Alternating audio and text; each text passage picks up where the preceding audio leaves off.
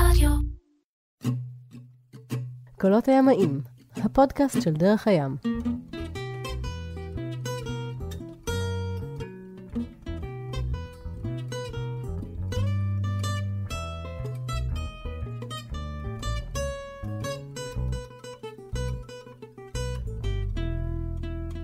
קולות הימאים, הפודקאסט של דרך הים, פרק מיוחד, שהוא כנראה התחלה של יותר מפרק אחד.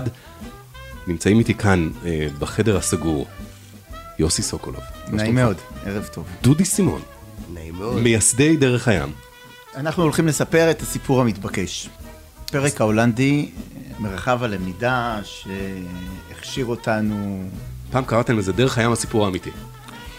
כן, אבל אני חושב שזה גם אה, באיזשהו מובן הרבה מעבר, כי באמת כדי להבין אה, את איפה שאנחנו נמצאים היום ואת איפה שדרך הים נמצאת היום, באיזשהו מקום חשוב להבין גם מאיפה צמחנו, מה הרקע ומאיפה באנו, מאיזה עולם, מאיזה עולם תוכן, איזה עולם תוכן גם רצינו אה, אה, להביא. כי בסופו של דבר אנחנו לא גדלנו בזבולון בת ים.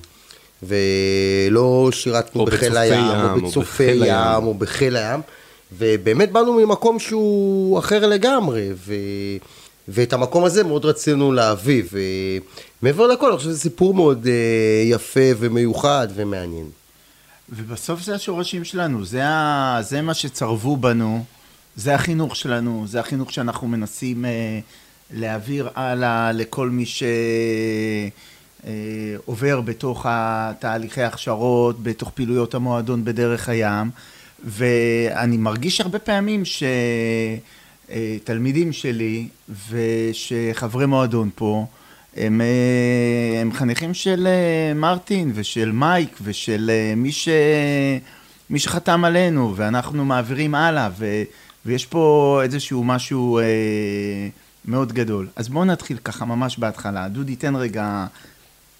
אה, טוב, 92, חורף, רעיון עסקי מבריק, בדיוק השתחררנו מהצבא, והרעיון היה, יאללה, אה, ההולנדים בחיים לא ראו אה, מה זה פפירוסים, ניסע למצרים, נקנה פפירוסים, נמכור להולנדים כמו משוגעים, ונוכל לנסוע לטיול הגדול אחרי צבא. אה, מבחינתנו הטיול הגדול אחרי צבא היה לחצות את אוסטרליה על אופנוע. זה כאילו היה הפנטזיה וזה היה החלום, ולשם הלכנו. עולים על מטוס, נוסעים לאמסטרדם, כמובן שההולנדים ראו פפירוסים וראו ישראלים שמנסים למכור להם פפירוסים וזה כבר יצא להם מכל החורים.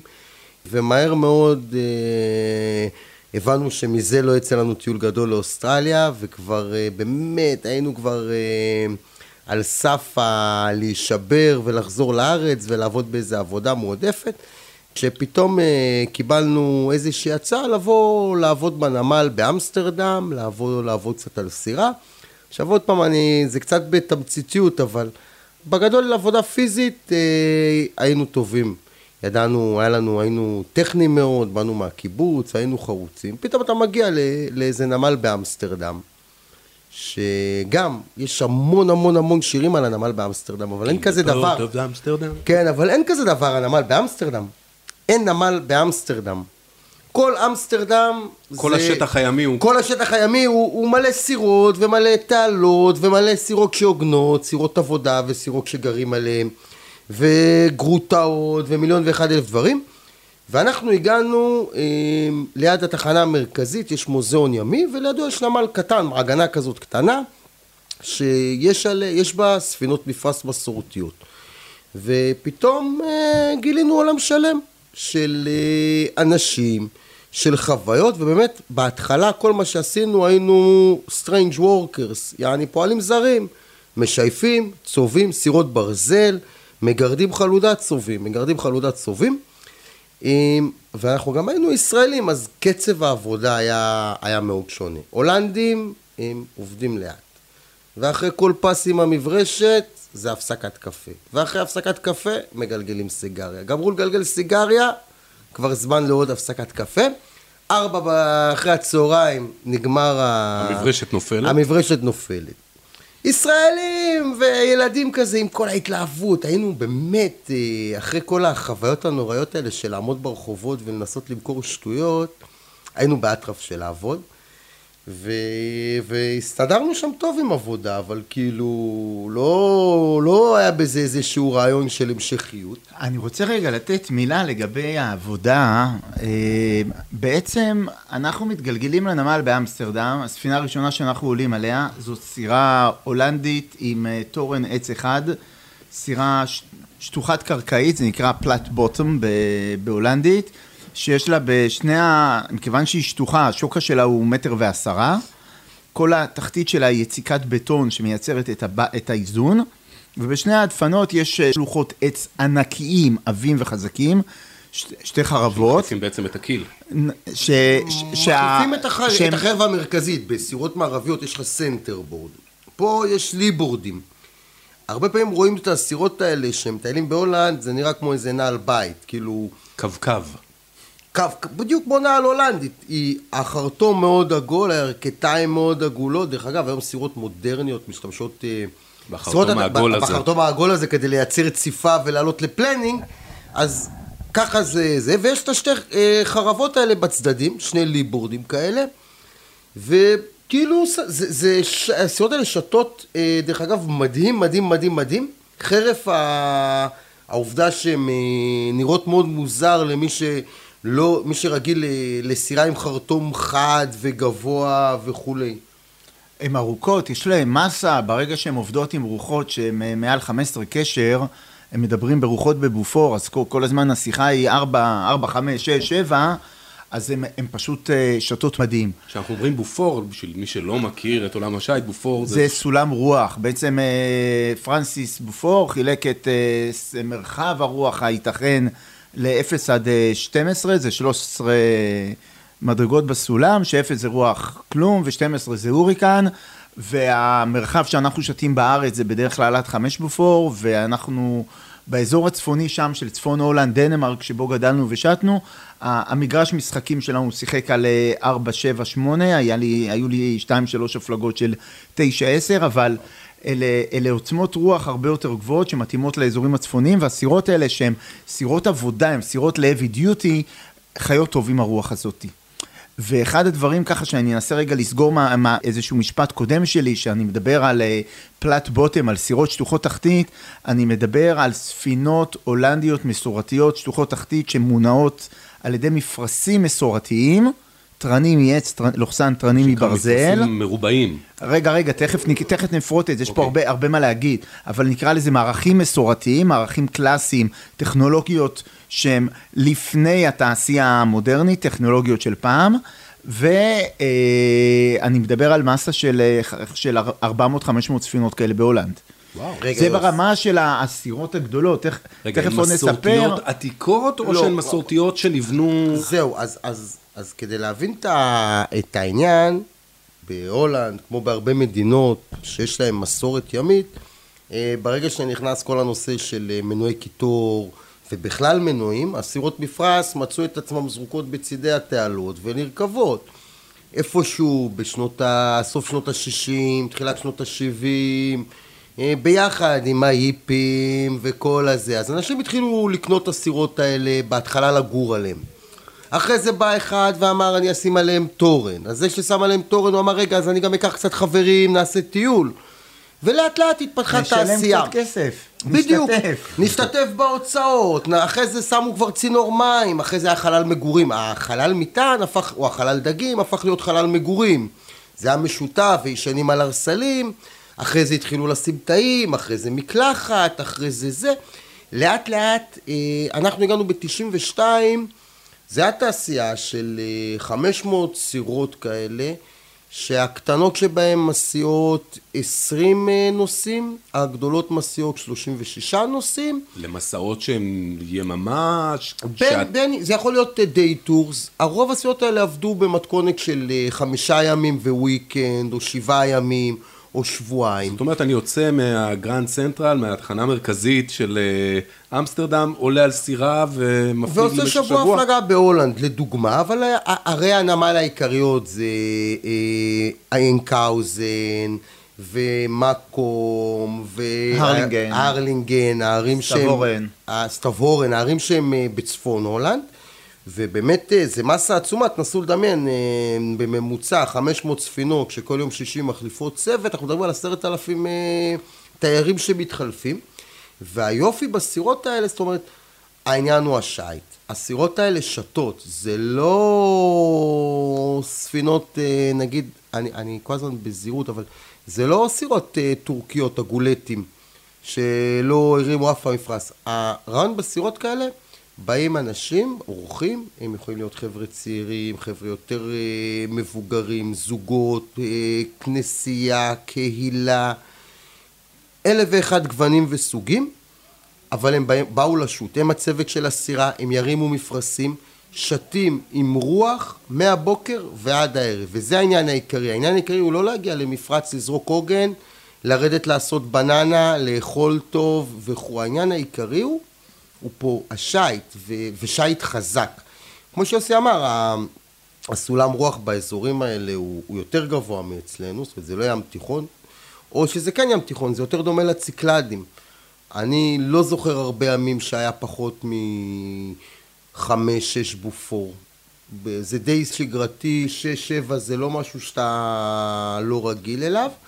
ושתים, שתים כל הזמן, וחזק מאוד. וזו תעשייה שלמה שעובדת מאפריל עד אוקטובר, ואנחנו הגענו לנמל כזה שעבנו בו כמה סירות. זה היה, כמו שאמרתי, היינו בחורף של 92, טסנו להולנד, הגענו אליהם באזור פברואר, כלומר חודשיים לפני התחלת העונה, שזה בדיוק הזמן שההולנדים מורידים את הכורי שינה, יוצאים מתרדמת החורף. מתעוררים מתרדמת החורף. בדיוק, ובאפריל יש להם כבר קבוצה ראשונה על הסירה וצריך להתחיל להכין אותם. אנחנו הגענו לאזור בנמל שנקרא אוסטרדוק, הנמל המזרחי, ו...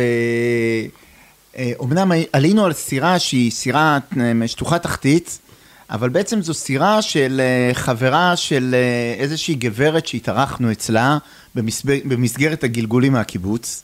אוקיי. Okay. ובאמת אחרי שלושה ימי, ימי עבודה מאוד מאוד מאומצים, אבל מלאי תוצרת ומרץ, נחטפנו על ידי עוד חבר שלה לצבוע את הספינה שלו. ובעצם שם אנחנו נמשכים לחודש של אה, עבודה. הספינה שלו הייתה במצב מאוד גרוע, חברת הצ'רטר אמרה לו, אם אתה לא, לא משקם אותה, אתה לא מקבל לקוחות.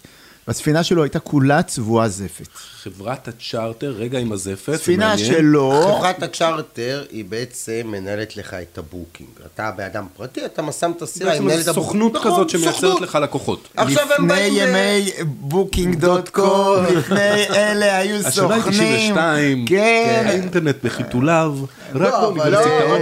לא. אבל בגדול באה אליו החברה, אומרת, שמע אחי, עם המצב הזה של הסירה, אני לא יכולה להפנות אליך נושאים. ואם אתה עד אפריל לא מעלה רמה אבל בצורה דרמטית, אז אנחנו מעבירים את כל ההזמנות של הסירה שלך לסירה חדשה, זה אומר שאתה הולך אה, לפשוט רגל, לסגור עכשיו. אה, ואתם, אמרנו זפת, הסירה, מה, מה, בחוץ? זה חלק בגדול, מהעיתון בגדול, שלה? בגדול, בגדול, היה מיליון ואחד אלף דברים. אה, אחד הדברים המרכזיים שאמרו לו, זה... בזמנו היו עושים, במקום anti-fouling, היו צובעים את הסירות בזפת קרה. זפת קרה יש לה שתי בעיות, קודם כל היא כבר באותה תקופה היא הייתה אסורה על פי חוק, אז הוא היה צריך לקלף את כל הזפת. ודבר שני זה די מגעיל, אה, זה לא, זה לא מתקשה, זה כזה כמו גומי כזה, זה נתפס לכולם בנעליים, זה כל הזמן משאיר סימנים, זה, זה, זה לא. וכל הפנים הוא היה צריך לשפץ. שחור ומטונף כמו תוצר לוואי של נפט. בדיוק, בדיוק, זה, זה די מגעיל. אה, אז היה צריך לגרד מהסירה את כל הזפת, זה אחד, ושתיים, אה, היה צריך אה, לצבוע אותה, לגרד את החלודה. עכשיו, גם צריך להבין, כל הסירות האלה הן סירות ברזל. עבודה על סירת ברזל היא מיוחדת, אתה צריך לשאף את הכל, ואז מתחיל שיטת צבע. ברוב סירות הברזל, אנחנו מדברים על בערך עשרה מילימטר עובי ברזל, ועל זה ברבות הימים יש עוד איזה בערך שלושה ארבעה סנטים של אה, צבע יסוד ומקשר וצבע אפוקסי ופריימר לאפוקסי למקשר, המון המון צבע. עכשיו, שאם באמת רוצים לעשות עבודה טובה, צריך לגרד את הכל עוד פעם עד הברזל, הרבה פעמים אתה כבר שוכח. רוב הסירות האלה, הם, הם, מה שמחזיק אותם זה לא הברזל, זה, הצבע. זה הצבע. חוות של צבע. אני פעם אה, קילפתי קיינת עוגן, וברגע שגמרנו לקלף את הקיינת עוגן, כל הקיינת עוגן נפלה למים, אני מדבר איתכם לא על קיינת עוגן של יח, אני מדבר על קיינת עוגן ששוקלת כמעט 700 קילו. וואו. זה, כל זה נפל מהסיפון למים. זה החזיק הכל על צבע. זה היה פשוט לא יאומן.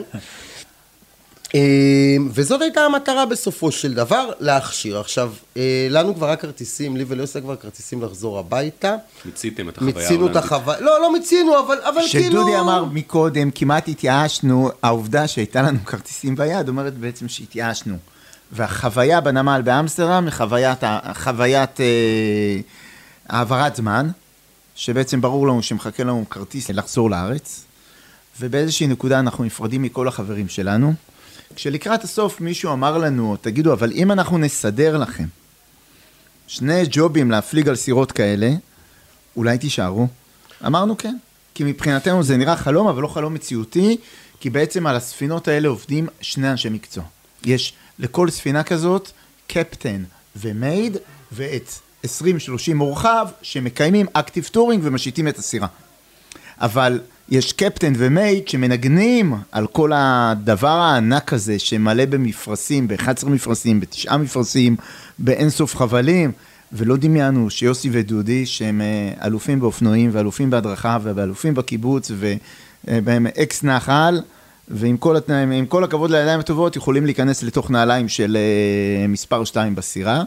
ונפרדנו מכולם באיזשהו לילה בנמל, ונסענו אל אותה חברה שאירחה אותנו רגע לפני הטיסה לארץ, וזה היה באיזשהו יום שישי, ואני זוכר את עצמי מדבר בתשע בבוקר אה, עם אימא שלי בטלפון, ואומר לה, כן, כן, בעוד יומיים הטיסה, אנחנו עכשיו הולכים לאסוף את הכרטיסים. ואני יודע שהיא מחכה לי עם הספר של הפסיכומטרי, שאני אהיה פרופסור בארץ. כי זה מה שהיא רצתה. זה מה שהיא רצתה, חד משמעי. אני סוגר את הטלפון ואנחנו מתלבשים, לקראת תשע בבוקר ללכת לחנות לאסוף כרטיסים, ואני מקבל, ואנחנו מקבלים צלצול ויאן על הקו, הבחור שעשינו לו מהפכה, יון. יון, על הקו, עשינו לו מהפכה על הספינה, והוא שואל אותנו, אתם תבואו לעבוד אצלי עוד שבוע אם אתם קיבלתם אה, שני ג'ובים על שתי סירות? לכל הקיץ. עכשיו, אני בניגוד ליוסי, אמ, אני חושב שזה קצת היה אצלי אחרת לפחות, כי לא היה לי את הקטע הזה של אה, אתם, אה, אנחנו כן יודעים, אנחנו לא יודעים, כי כל כך לא ידעתי, שלא ידעתי בכלל מה אני לא יודע. מבחינתי לשוט, יש הגה, יש קדימה אחורה, מה הבעיה כמה זה להסתדר? שיכול להיות שונה ממכונית? מעזוב מכונית, רוורס עם עגלה בקיבוץ אני יודע לעשות, אז אני גם יודע להשית סירה של 40 מטר. מה ההבדל הגדול? כאילו, במהות, מבחינת התפיסה שלי זה נראה לי סבבה לגמרי. בסך הכל זה ברזל, יש לזה מנוע, יש קדימה, יש אחורה.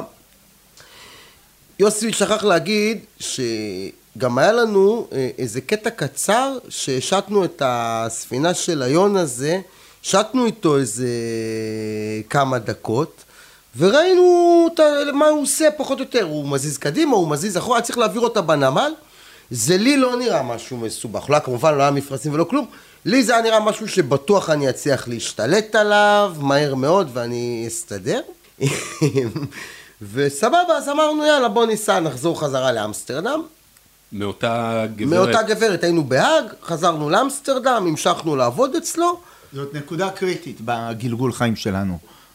ב- בנקודה הזאת ויתרנו על... אה, כרטיסי טיסה לארץ, ספר של טיסה לארץ, פסיכומטרי. דרכים אחרות, ובעצם אנחנו נכנסים לתוך אה, הרפתקה ימית אה, גדולה ומעניינת שאוספת את החיים שלנו הלאה. אז באמת גם קרו לכם דברים, נכון? כן, ו- וזה קטע, כאילו, הגענו, חזרנו לנמל, עבדנו אצלו, וכל הזמן היה שיחה על, על, ה- על הסירות שאנחנו אמורים לעבוד עליהן. הם לא היו בנמל, הם היו צריכים להגיע מאיפשהו, והן לא מגיעות. וכל הזמן סיפרו לנו שבאמסטרדם יש את הגשר של הרכבת, יש שמונה מסילות רכבת שמובילות לתחנה המרכזית, הן נפתחות אה, לתנועה של כלי שיט פעם ביום. שתיים בלילה, לא להפריע לטראפיק. שתיים בלילה ל-25 דקות או ל-30 דקות, כי זה באמת, זה עיר הגדולה בהולנד, עם המון המון תנועה של רכבות, וזה בש- עוצר את התנועה. הם מאחורי הגשר, הם לא הגיעו, הם לא פתחו, הגשר התקלקל, ואנחנו כל... ובאיזשהו שלב אני ויוסי כאילו אומרים, נו, בחייאת, אנחנו... ויתרנו על כרטיסים לארץ. כן, איפה הדברים, הסירות האלה, ואיפה זה, ובסוף הגיעו. עכשיו, פתאום מגיעות סירות שבכלל לא דומות לכפכפים ההולנדים הקטנים האלה, כי לא סיפרו לנו, אבל ה- אנחנו קיבלנו עבודה בעצם אה, בסירות שבכלל לא הפליגו בהולנד, אלא היו סירות, זו הייתה חברה הולנדית, שלא התעסקה, בס... אה, המקור שלה זה בסירות מסורתיות הולנדיות, אבל לאט לאט הם, הם, הם עברו לשוט בים הבלטי בדנמרק. על sea-going vessels, לא על סירות מסורתיות הולנדיות, פתאום מגיעות מונסטרים. sea going vessels, אה, סירות ים, סירות, אה, לא, לא סירות של מים פנימיים, אה, צ'אלק אה, וסקונר וכו'. הם זה- לא סירות שטוחות הם לא קרקעית. סירות שטוחות קרקעית. אין להם ליבורדים. כן, וגם הם גם אה, סירות גדולות. מבחינה פיזית, אה, סירות של מים פנימיים הן גם יחסית צרות וארוכות, כי הן צריכות לעבור בקנלים. סירות של מים אה, פתוחים הן רחבות. אה, הסירה שאני הפלגתי עליה הייתה כמעט שמונה וחצי מטר רוחב, שנבין פרופורציות, אה, על אה, 60 מטר אורך. צ'אלק בגדלים האלה היא תהיה אולי 6 מטר. מה הן זה צ'אלק? סירות אה, הולנדיות. הסירות ההולנדיות המסורתיות, המסורתיות עם הן הליבור. צרות הרבה יותר, הן ארוכות, הן ארוכות וצרות, ו, וזה לא, והגובה שלהן מעל המים הוא יחסית נמוך, המערכים הם לא, הם לא מאוד מאוד גבוהים, הם גבוהים אבל לא מונסטרים. אז בעצם אלה ספינות שהם, דודי קורא להם sea-going vessels, אבל זה אומר אלה ספינות למים פתוחים, שיכולות לייצר מסעות משמעותיים, יכולות לחצות אוקיינוסים, יכולות להקיף את העולם, ואלה ספינות מסורתיות, ספינות קלאסיות. ואנחנו פוגשים אותם ב... מפרשים ישנים. לגמרי, עם מנוע, עם מנוע שיודע להוציא אותם, להכניס אותם לנמל, אבל אנחנו כבר מדברים על ספינות עם מערכים שהן תמיד יהיו דו-תרניות. בספרות אנחנו הרבה פעמים פגשנו את, ה, את השם סקונר כ, כשם אב לסירות אה, קלאסיות, או topmast schooner, או full rig boats. או בריגנטין, או brig, brigantine, ול- square rigger ים. ולכל. המערכים, מערכים קלאסיים שהיה בהם המון עניין. וכאן אנחנו חייבים לתת איזשהו מבט על הנמל בעיניים רומנטיות, שאתה נכנס לנמל ורואה שש, שבע, שמונה סירות עומדות אחת ליד השנייה ככה. ספינות פיראטים כאלה. אתה כן. מיד נותן איזושהי קפיצת זמן לאיזשהו נמל של אי המטמון ומחפש את, אה, את אה, טונג ג'ון סילבר עם רגל מעץ ואת הוקינס אה, ידידו, אבל זה, זה, זה סרט, לא רואים דברים כאלה בחיים האלה, כי זה פשוט תפאורה היסטורית מסורתית של אה, מכונות, אה, מכונות שיט. ועל הסירות האלה, יוסי ודודי, נעים מאוד, בואו, אתם number 2, בואו תשוטו אותם, והיה פה כל אחד תהליך. מכם הופך להיות כן. number 2 two בסירה בסירה כזאת. אחרת. זאת נכון. אומרת first mate, מה שנקרא. first mate בסירה כזאת. אה, קצין ראשון. כן, שזה, אתה יודע, זה ב- אחד במבט... אחרי הרב. ב- בוא נתחיל ברמה כזאת, במבט לאחור זה היה לו מופרך לחלוטין. זאת אומרת, אה, אה, באמת, זה מופרך לחלוטין. אה, מה הביאו שני שעשינו. פועלים. זרים, כן, אמרו שני- להם בואו. כן, בואו, אתה זה, ויהיה בסדר. אה, אני לא חושב שהם הבינו את, אה, את זה שאנחנו באמת אה, לא באים מהעולם הזה, אבל מנגד, לנו, לנו זה היה קסום. יותר מפעם אחת בפודקאסט הזה אני שואל, רקע בשייט היה לכם? לא. לא. אפס? אפס. אני פעם עשיתי אה, קורס גלישת רוח באגם בפארק הירקון. זה השייט הכי מהותי שעשיתי בחיי. יוסי? אפס. אוקיי. אה, עשינו רפסודיה גם. בכנרת, לא, לא, כן. כלום, אבל מבחינת הולנדים זה לא משהו נתפס. זה לא נתפס. כלומר, היה פה לא- איזשהו הפרש ציפיות מאוד ברור, כי אין ילד שם שהתגלגל לתוך התפקיד, שלא בא עם אבא שהיה לו סירה, ושהוא גר על הים, ויצא עם 420, זהו, ועבר כאילו, הכשרות. אה, אין, זה לא לא דבר לא בכלל הנפתם, דבר... זה ככה, למעט לא, אבל אני אגיד, זהו. אבל, אבל זה הרבה מעבר לזה. ההולנדים, הם לא מבינים שיש מישהו שיכול, זה כמו שסתם, מדברים על זה שיש אה, אסקימוסים, יש להם מיליון שמות לשלג, לגוונים של שלג. בהולנד אין דבר כזה שילד לא יודע לשוט. אז כשאומרים לך, אתה לא שטת, הכוונה, אף פעם לא היית פרופשיונל. אז ברור ששטת. ברור ששטת, אבל לא בצורה מקצועית. ברור שבן אדם יודע מה זה קדמית, צד גבית, סיבוב מהפך, מה זה גבול נפנוף. זה מבחינתם כאילו בכלל לא היה דיון. עכשיו גם, ב... אני חייב להגיד עוד דבר קטן. אנחנו עבדנו על שתי סירות, לחברה שעבדנו עליה היו שם שבע סירות overall, ופתאום יש לך משפחה. פתאום אתה חבר'ה צעירים, הם, אנחנו היינו הכי צעירים, הם היו בסביבות גילי השלושים. אה, כל מיני אנשים קצת משולי החיים, כולם אה, קצת פנקיסטים, קצת אה, אנשים שזזו הצידה בחברה ההולנדית עצמה, זאת אומרת, אחד היה מהנדס אזרחי ונהיה קפטן, אחד היה ככה ונהיה כולם, ופתאום נהיה לך חיים. אתה מכיר אנשים שהם לא מהקהילה היהודית, או כל מיני אה, חבר'ה שהיו בקיבוץ, ואוכלים ארוחת בוקר, ובערב אה, יושבים תמיד בסירה אחת ו... ומספרים, ו... ובינינו הם נראו חצי אלוהים על הסיפורי ים, שאנחנו אפילו לא הבנו אותם, אבל זה נראה לנו מגניב, כאילו כל הסיפורים האלה ששתים, ובאים אורחים, ו... ויהיה, אנחנו עוד, עוד, עוד לא היינו בשלב הזה, בינתיים עדיין היינו בשלב של ההכנות אה, הטכניות של העונה. פעם היה לי שיחה עם יוסלה על, ה, על המקצוע שלנו, ועלה שמה שבאיזושהי נקודת זמן בחרנו לעשות את מה שאנחנו עושים כ- כדרך חיים, תחביב שמתקיים כדרך חיים, וזה, ו- וזה משהו שבהבנה, בהחלטה של בחור צעיר על מה הוא הולך לעשות, הוא לא מבין איך זה יטיל עליו, או מה זה אומר.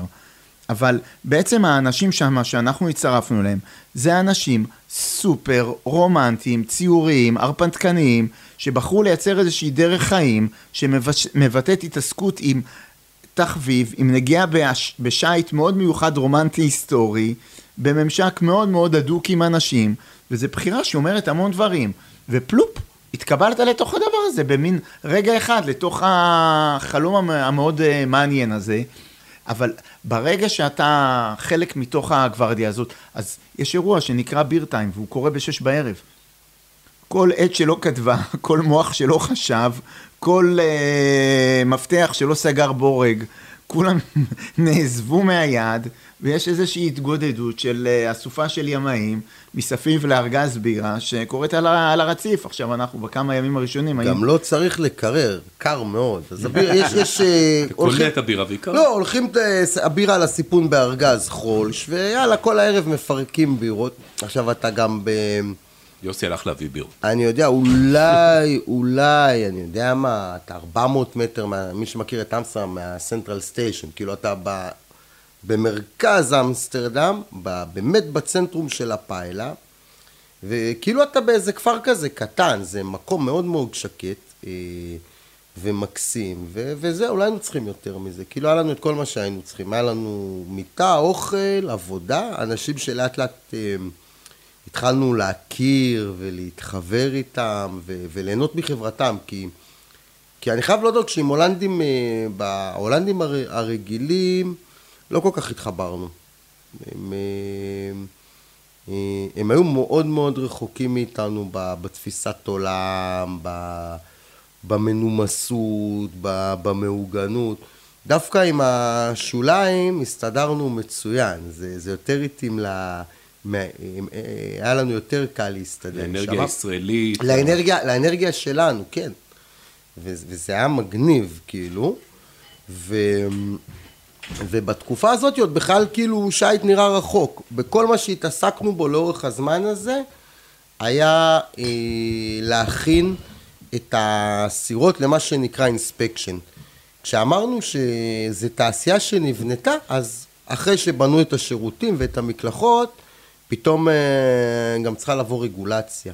אז ההולנדים המציאו לעצמם רגולציה פנימית, כי בגדול בעולם הכללי יאכטה היא כלי שיט שמסיע 12 נוסעים ואורכו עד 24 מטר.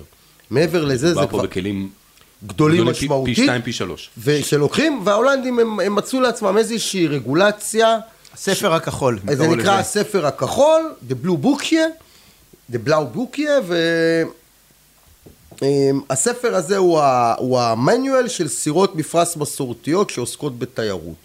ולמעשה הוא מאפשר להגיע לסירות שאורכן 36 מטר מהציר של ההגה עד הבלקד אטום למים הראשון, כלומר אם אנחנו לוקחים את הציר של ההגה ונלך איתו אחורה אפשר להוסיף שם עוד חמישה שישה מטר ואם נלך את הווטר טייט בלקד הראשון קדימה אפשר להוסיף שם עוד 16-17 מטר בקלות.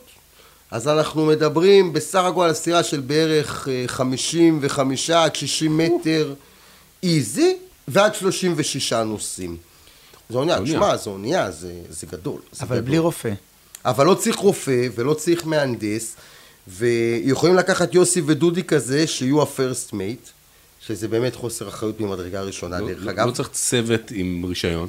אה, צריך, הקפטן יש לו רישיון, אבל רישיון אחד, זה לא מה זה. ו... ויש את האינספקשן שבודק כל פעם שהספינה שלך היא בהתאם לתקנות הבטיחות, שזה אומר...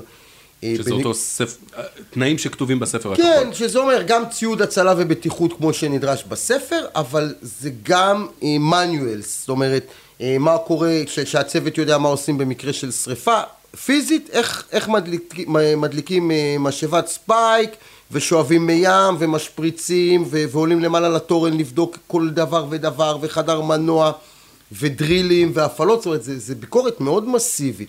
ואתם. ואנחנו מפליגים על ספינות של בחור אה, שבא מארובה, בחור אה, הולנדי שחום עור, שנקרא פרנק. פרנק ארובה. היא פרנק טריטוריה פלאו, הולנדית כן. בקריבים. כן. והבחור הזה הוא בחור אה, שחום עור, אבל הוא היה טייס בצבא ההולנדי, בחור נבון מוכ- מוכשר, אבל כולו DNA של... אה, קריבים, בחור של ארובה. קריבי. ש- ופתאום הוא מצא את האחים שלו לנפש. שזה את- אתם? כן, לא. לא, לא, אנחנו לא-. כל, הש- כל, השאר של, כל השאר חבריו ההולנדים והטייסים הם גרמנים. הם הולנדים, הם גרמנים, הם... זאת אומרת, הולנדי שיגיד לו באינספקשן צריך להחליף ונטות, הוא יחליף ונטות. לפרנק פלאון שיגיד לו הבוחן להחליף לה ונטות, אז הוא יהפוך את הוונטה וישים את הלמעלה למטה, כי הוא בדקו בלמעלה ולמעלה ראו שזה לא בסדר, אז הוא יהפוך את הוונטה פשוט. פתאום הוא מצא לו שתי שותפים לעבירה, ושיכולים עם אה, שתי מברשות וצבע לקמפלש ולסדר כמעט הכל עם חוט ברזל, ואור הוא עיניו, וגם אה, באותה, באמת בחודשיים האלה אה, קנינו מקום מאוד מאוד מרכזי, אבל עדיין לא גילו את הבלוף הגדול שלנו. אף אחד לא גילה שאנחנו לא יודעים לשוט. זאת אומרת, אבל בקטע של העבודה ולעשות ביקורות ידענו מצוין. זה בערך כמו ביקורת בצבא. בזה תשים אה, שלט זהירות אה, שושנת יריחו בבסיס וכל הבוחנים יברחו מהר. אותו דבר היינו עושים להם בסירות. שמע, זה מנוע דיזל של טרקטור. בסוף, הסירות האלה עשו להם בנייה, נורא מעניין להבין את גלגול הבנייה של הסירות. יש פה יצירה הולנדית ימית מופלאה. ורגע, אני אנסה רגע לשים ולהבין מה זה הסיגוינג וזלס האלה. שרק נבין, אם, אם, אם, אם אנחנו נזכרים בזה שדודי מספר שהסירות, הפלט בוטם, אלה סירות ששכבו זרוקות בתעלות. במאות, באלפים, סירות מסע, מסוף המאה ה-19, מתחילת המאה ה-20, שהן היו זרוקות בתעלות, הן בעצם הופכות ברובם לבתי מגורים עד היום, שהולנדים ב- ב- משנות ה-70 והלאה, בממשק מאוד גבוה לתנועת ההיפיות שעפה לעולם המערבי, והתאים מאוד לתוך חוויות פרישה מעולם של אה, קפיטליזם. אז הולנדים לקחו כאלה סירות ויצרו את תהליך הבנייה לאיזה שהן סירות שמתאימות למשחקי רוח במים, אוקיי?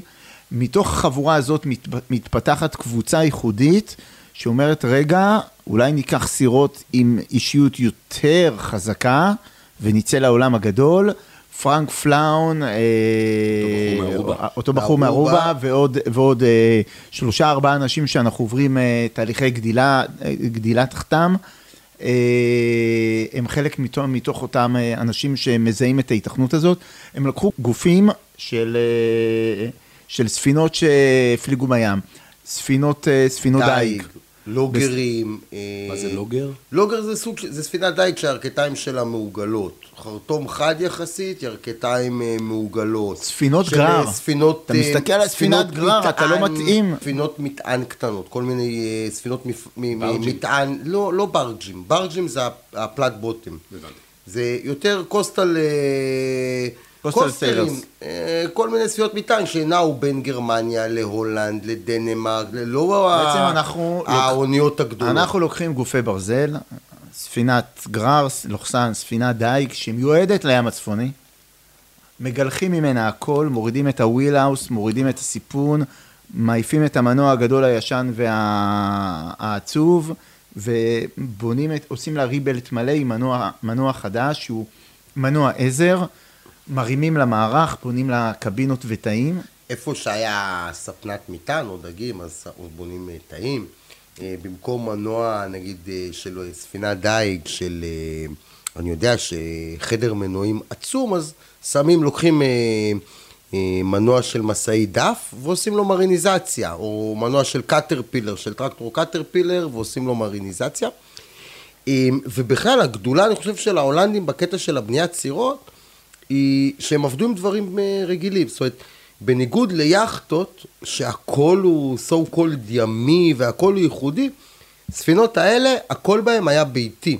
מערכת חשמל ביתית, 220 וולט, שירותים, אסלה וניאגרה, או אסלה וצינור, משאבות ביתיות, מערכת חימום והסקה ביתית.